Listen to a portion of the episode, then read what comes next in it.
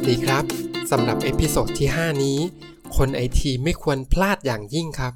เพราะว่าเป็นเรื่องที่เกี่ยวกับโอกาสและอาชีพของคนไอทีโดยหัวข้อของ episode นี้ก็คือ BPI อาชีพแห่งอนาคตสำหรับคนไอทีครับ คุณกำลังฟัง Techstar Thailand Podcast สนับสนุน episode นี้โดย ISM Technology Recruitment บริษัทจัดหางานด้านไอทีรายแรกในประเทศไทย ที่ให้บริการจัดหาพนักงานด้านไอทีทั้งในรูปแบบงานประจำและแบบสัญญาจ้าง ตอนนี้คงมีคนไอทีหลายท่าน อยากจะทราบแล้วใช่ไหมครับว่า BPI คืออะไร แล้วมันน่าสนใจมากแค่ไหน และมันเกี่ยวข้องกับคนไอทียังไง วันนี้คุณศิววงศ์จะมาตอบคำถาม และแชร์ความรู้เกี่ยวกับ BPI ให้พวกเราได้ทราบกันครับ ถ้าคุณพร้อมแล้ว เรามารับฟังกันเลยครับ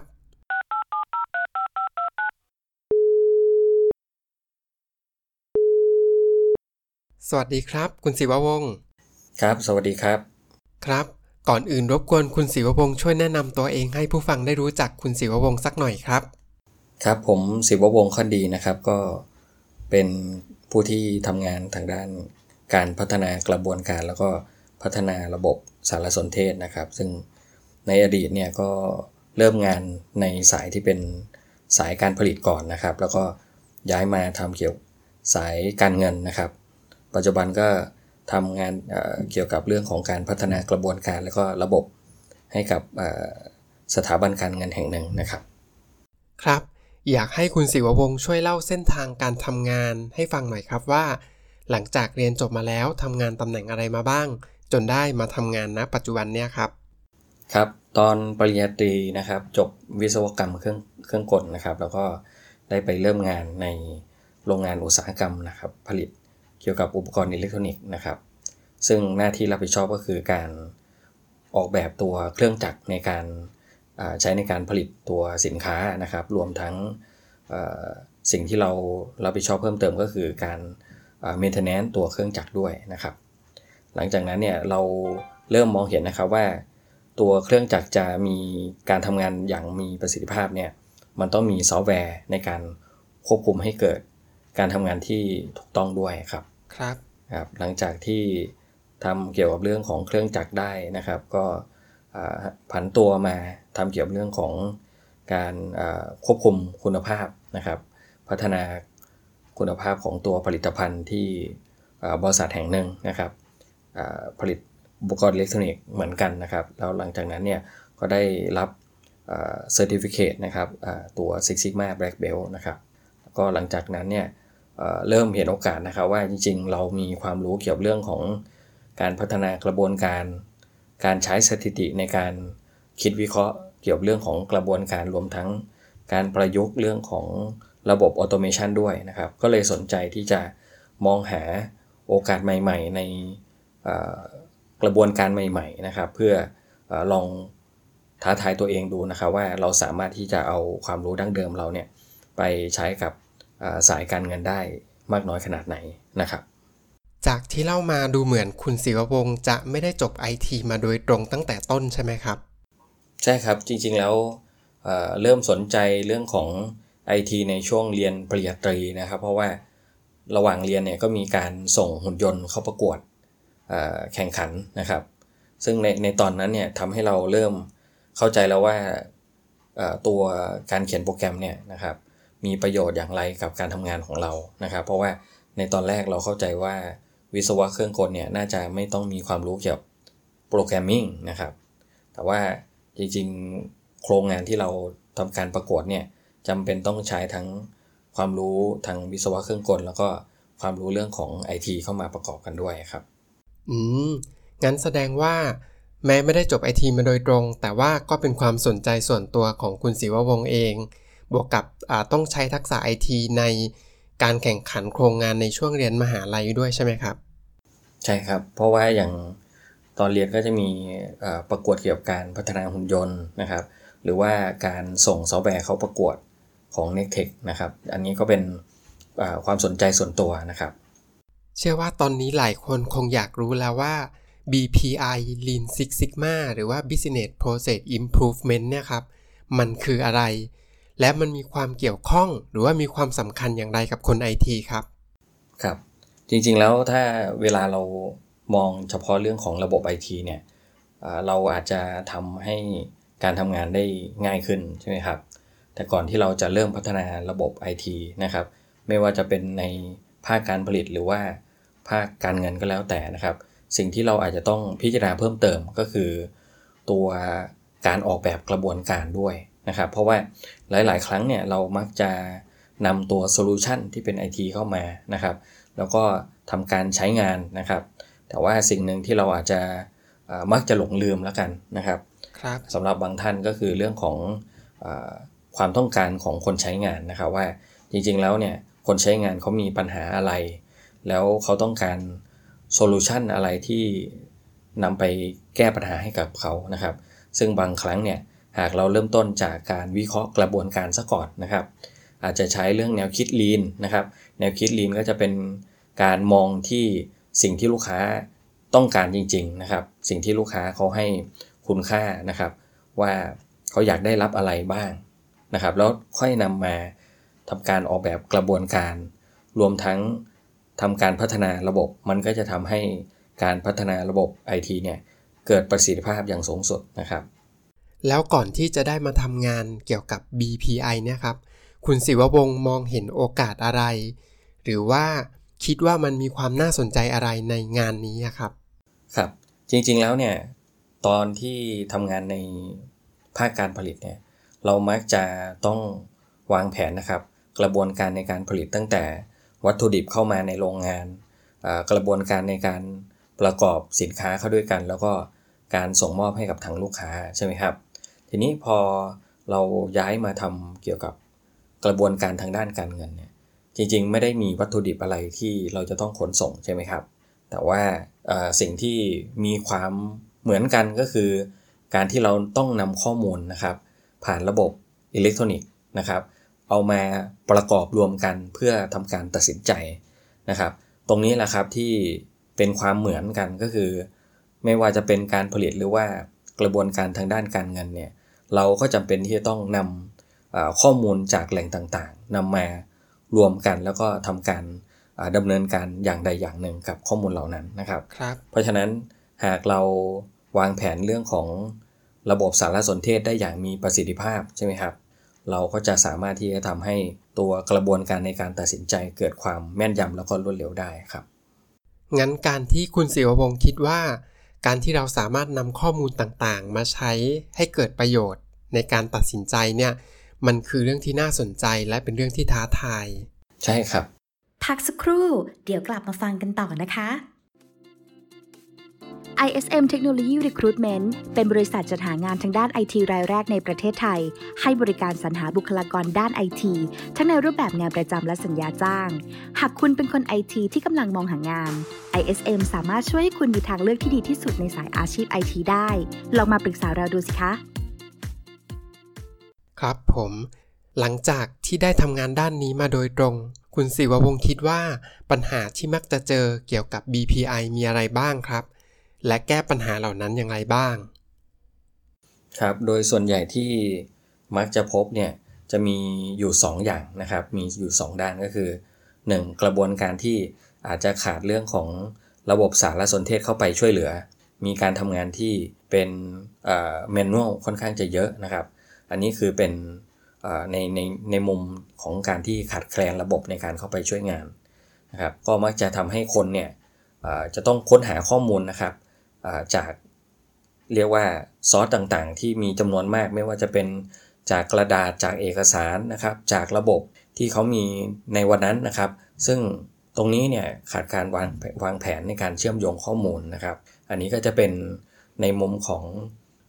การที่ขาดแคลนระบบที่ดีนะครับรบกับอีกมุมหนึ่งนะครับที่ผมอยากจะแชร์ให้ฟังก็คือ เป็นมุมที่ค่อนข้างจะเจอบ่อยนะครับ คือ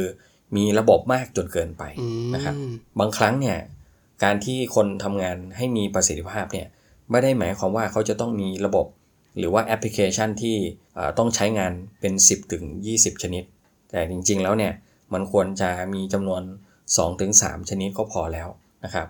ลองนึกภาพนะครับว่าหากเพื่อนๆเนี่ยจะต้องมาจำวิธีในการใช้งานระบบ 10-20 ระบบถูกไหมครับ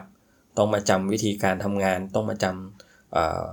ขั้นตอนการทำงานทำงานต่างๆ เนื่องจากว่าระบบเหล่านี้ไม่ได้เชื่อมโยงกันเนี่ย มันก็จะทำให้การทำงานเกิดความล่าช้าได้ เพราะฉะนั้นเนี่ยทุกของคนทำงานก็คือบางครั้งมีระบบมากจนเกินไป ซึ่งระบบเหล่านั้นไม่ได้มีการเชื่อมโยงกันครับ แล้วไอ้จากเจ้าปัญหาเนี่ยครับเรามีการแก้ปัญหาเหล่านั้นยังไงได้บ้างครับ ตอนที่เราออกแบบระบบหรือว่าตัวแอปพลิเคชันมาในอดีตเนี่ย ผมต้องให้เครดิตนะครับว่าคนที่พัฒนาระบบเนี่ยเขาก็ได้วางแผนนะครับ เอาไว้อย่างดีแล้วล่ะครับ แต่ว่าปัญหาก็คือเวลาเราทำงานจริงเนี่ยเราจำเป็นที่ต้องใช้ข้อมูลจากหลาย ๆ ระบบมารวมกันใช่ไหมครับรบไม่ได้หมายความว่าเราจำเป็นที่ต้องมีเพียงแค่ระบบเดียว เพราะว่าเพียงแค่ระบบเดียวก็อาจจะไม่ได้ตอบโจทย์ไปในทุกๆเรื่องนะครับ หรือไม่ได้หมายความว่าจะต้องมีระบบ 10-20 ระบบเพื่อรองรับการทำงาน โดยตัว BPM เนี่ยครับเป็นเทคโนโลยีสมัยใหม่นะครับในการที่จะมาเชื่อมโยงตัว Core System นะครับหรือว่าแอปพลิเคชันต่างๆ เข้าเป็นตัวเส้นทางเดียวกันนะครับลดข้อจำกัดเรื่องของการที่จะต้อง interact กับหลาย ๆ ระบบนะครับเพราะฉะนั้นเนี่ยเครื่องมือเกี่ยวกับเรื่องของตัว business process management นะครับหรือว่าตัว workflow เนี่ยจะไปทำการเชื่อมโยงระบบต่างๆ ที่ user จำเป็นต้องใช้งานนะครับ แล้วก็ทำให้เขาสามารถที่จะมี experience ในการใช้งานเนี่ย ไม่จำเป็นที่ต้องเข้าหลาย ๆ ระบบนะครับ แสดงว่าเจ้า business process management หรือว่า BPM เนี่ย มันคือเครื่องมือที่ช่วยกันกรองข้อมูล เพื่อให้คนทำงานนำข้อมูลเหล่านั้นไปใช้ประโยชน์ให้ได้มากที่สุดใช่ไหมครับ ใช่ครับ ผมขออนุญาตยกตัวอย่างเพื่อให้เข้าใจภาพได้ง่าย ๆ นะครับ ผมยกตัวอย่างอย่างเช่น หาก user ของเราเนี่ยเป็นคุณหมอที่จะต้องอเรียกข้อมูลของคนไข้นะครับ อาจจะเป็นข้อมูลเกี่ยวกับเรื่องของเอ็กซเรย์แล้วก็ผลเกี่ยวกับการตรวจเลือดตรวจปัสสาวะมาดูใช่ไหมครับ จริงๆแล้วเนี่ยเราทราบอยู่แล้วว่าคุณหมอท่านนี้จำเป็นต้องเห็นข้อมูลอะไรบ้างใช่ไหมครับลองนึกภาพว่าหากในโรงพยาบาลเนี่ยมี Core Systemหลาย ๆ ตัว คุณหมอก็อาจจะต้องเสียเวลาในการเข้าไปค้นหาข้อมูล แต่หากเราสามารถที่จะใช้ตัว BPM ในการดึงข้อมูลเฉพาะที่ทางคุณหมอเนี่ยจำเป็นต้องเห็นใช่ไหมครับ เขาก็สามารถที่จะทำงานบนหน้าจอเดียวได้ แล้วก็เพิ่มประสิทธิภาพในการตัดสินใจได้ถูกไหมครับ แล้วถ้ามีคนไอทีหรือว่ามีน้องๆโปรแกรมเมอร์คนไหนที่เขาสนใจทำงานเกี่ยวกับด้าน BPI เนี่ยครับเขาควรมีคุณสมบัติอะไรบ้าง จริงๆแล้วหลายๆ คนมักจะถามนะครับว่าจำเป็นที่ต้องจบสายไอทีมาหรือไม่นะครับ ผมน่าจะเป็นคำตอบได้ได้ดีพอสมควรว่าจริงๆ แล้วการที่เราอาจจะไม่ได้จบ สายไอทีโดยตรงเนี่ยอาจจะไม่ได้เป็นข้อจำกัดในในเรื่องของการเรียนรู้นะครับผมผมเชื่อนะครับว่าหากน้องๆนะครับสนใจในสายนี้เนี่ยสามารถที่จะศึกษานะครับ ซึ่งในปัจจุบันเนี่ยมีช่องทางในการเรียนรู้เนี่ยต่างกับในอดีตยุคเมื่อประมาณ 20 ปีที่แล้วค่อนข้างมาก ในอดีตเนี่ยผมจำเป็นที่ต้องไปเรียนรู้จากการเข้าไปอบรมนะครับ การสอบถามข้อมูลจาก ผู้ที่พัฒนาระบบเหล่านั้นนะครับ เรียกว่าไปศึกษาจากการทำงาน แต่ว่าในปัจจุบันเนี่ยมีหลาย ๆ สื่อนะครับในการที่จะทำให้เราเรียนรู้ได้นะครับ งั้นถึงแม้ว่าไม่ได้เรียนจบไอทีมาโดยตรง แต่ว่าก็สามารถมาเรียนรู้แล้วก็ทำความเข้าใจในภายหลังก็ได้ใช่ไหมครับ ใช่ครับ เพราะว่าจริง ๆ แล้วเนี่ยการที่เรานำตัว BPI หรือว่า BPM2 ในในการที่มาประประยุกต์ในงานเนี่ย หัวใจสำคัญอาจจะไม่ได้อยู่เพียงแค่เรื่องของเทคนิคนะครับ แต่เป็นเรื่องของความเข้าใจในกระบวนการทำงานนะครับ สมมติว่าใน 100%เนี่ย หากเราสามารถเข้าใจกระบวนการทำงานของเรา แล้วก็วิเคราะห์กระบวนการทำงานของเราเพื่อให้เกิดประสิทธิภาพได้ เครื่องมือที่นำมาประยุกต์เนี่ย มันเป็นเพียงแค่การเชื่อมโยงเท่านั้นเองนะครับ แต่ไอเดียในการเชื่อมโยงจะจะต้องเกิดขึ้นก่อนครับ สุดท้ายละครับ คุณศิววงศ์มีอะไรที่อยากจะฝากถึงคนไอทีหรือโปรแกรมเมอร์ที่สนใจหรือว่าอยากจะเข้ามาทำงานในด้านนี้บ้างครับ ครับจริงๆแล้วผมเชื่อนะครับว่า IT แต่ละท่านเนี่ยก็จะมีความชอบส่วนตัวที่แตกต่างกันนะครับ ไม่ว่าจะเป็นบางท่านอาจจะชอบเป็นโปรแกรมเมอร์นะครับบางท่านอาจจะชอบเป็น business analysis นะครับหรือว่าบางท่านอาจจะชอบเป็น Project Manager แต่จริงๆแล้วเนี่ย อาชีพตัว BPI นะครับ คือเรื่องของการทำการเชื่อมโยงข้อมูลเข้าด้วยกันเนี่ย ผมถือว่าเป็น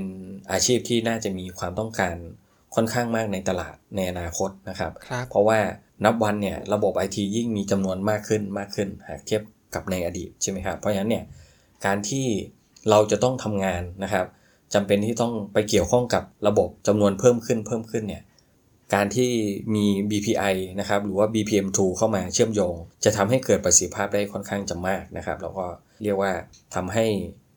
การทำงานมีประสิทธิภาพ แล้วก็สามารถลดต้นทุนในการอ่าทำงานด้วย แล้วก็อาชีพนี้เรียกว่าสามารถที่จะทำไปได้ค่อนข้างจะเรียกว่ายั่งยืนนะครับ เพราะว่าจริงๆเนี่ยอาชีพนี้อาจจะไม่ได้ไปผูกกับเทคโนโลยีใดเทคโนโลยีหนึ่ง เพราะฉะนั้นเนี่ยเวลามีการเปลี่ยนแปลงทางด้านเทคโนโลยีเนี่ย เราก็สามารถที่จะปรับตัวได้ทันนะครับ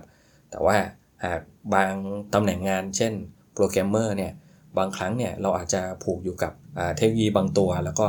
เกิดเวลามีการเปลี่ยนแปลงเรื่องของอความนิยมนะครับในเรื่องแพลตฟอร์มเนี่ยเราก็อาจจะกระกระทบจากจุดนั้นได้ครับ จากที่ได้ฟังผมว่ามันมีประเด็นที่น่าสนใจอยู่เรื่องหนึ่งครับ คือว่าโปรแกรมเมอร์หลายคนเนี่ยพอทำงานไปนานๆ เขาจะเริ่มผูกติดกับเทคโนโลยี และพอวันหนึ่งเทคโนโลยีมันเปลี่ยน หรือว่ามีภาษา programming ใหม่ ๆ ขึ้นมา เรื่องนี้มันทำให้หลาย ๆ คนกังวล ว่ากลัวจะตามเทคโนโลยีไม่ทัน คุณศิววงศ์มีคำแนะนำในเรื่องนี้ยังไงบ้างครับ ครับจริงๆแล้วผมเชื่อนะครับว่าในอดีตเนี่ยเราเราโฟกัสเรื่องของการที่จะเก่งในเรื่องของ programming ภาษาใดภาษาหนึ่งนะครับแต่ว่าพอยุคปัจจุบันเนี่ยมันมีภาษาเพิ่มขึ้น แล้วก็มีความหลากหลาย แต่ก็มีความจำเป็นที่ต้องใช้งานร่วมกันเนี่ยเราไม่ได้บอกว่าคุณจะต้องทิ้งภาษาเดิม แล้วก็ไปเรียนรู้ในภาษาใหม่ แต่มันจะดีกว่าไหมหากเราจะมาเรียนรู้เครื่องมือ ในการที่จะมาเชื่อมโยงนะครับ แพลตฟอร์มที่ develop ขึ้นมามาจากแต่ละภาษาเนี่ยให้สามารถที่จะทำงานร่วมกันได้ ซึ่งก็น่าจะเป็นอาชีพที่ผมได้แนะนำให้เพื่อนๆได้ได้รับฟังก็คือตัว BPI นะครับทำให้เราเนี่ยไม่ว่าจะมีภาษาเพิ่มอย่างไรเนี่ย ตัวแพลตฟอร์มตรงนี้สามารถที่ที่จะ integrate ได้นะครับ เพราะฉะนั้นเนี่ยเราก็เพียงแค่เรียนรู้เรื่องของตัวอ่า mapping เท่านั้นเองนะครับเพราะฉะนั้นงานเราก็ไม่ได้มีผลกระทบ เพราะว่าก็ปล่อยให้คนที่อ่าชำนาญนะครับ ตัวภาษาที่เกิดขึ้นใหม่ๆเนี่ยให้เขาพัฒนาตรงนั้นไป แต่เราเนี่ยนำข้อมูลมา interface กัน แบบนี้เราก็จะมีความยั่งยืนในในงานของเรามากกว่านะครับ ดูเหมือนว่า BPI ก็เป็นอีกทางเลือกหนึ่งของคน IT ที่อยากสวิชไปทำงานที่เกี่ยวข้องกับอาจจะทางด้าน IT นี่แหละ แต่ว่าไม่ต้องเขียนโค้ดโดยตรงเป็นหลักแล้ว ครับใช่ครับ ครับ เชื่อว่าคน IT ที่ได้ฟังน่าจะได้ความรู้เพิ่มขึ้นแน่นอน แล้วก็รวมทั้งยังได้รู้อีกว่ายังมีอีกอาชีพหนึ่งนะ ที่น่าสนใจแล้วก็เป็นโอกาสใหม่ๆสำหรับคน IT หรือว่าโปรแกรมเมอร์ที่ต้องการ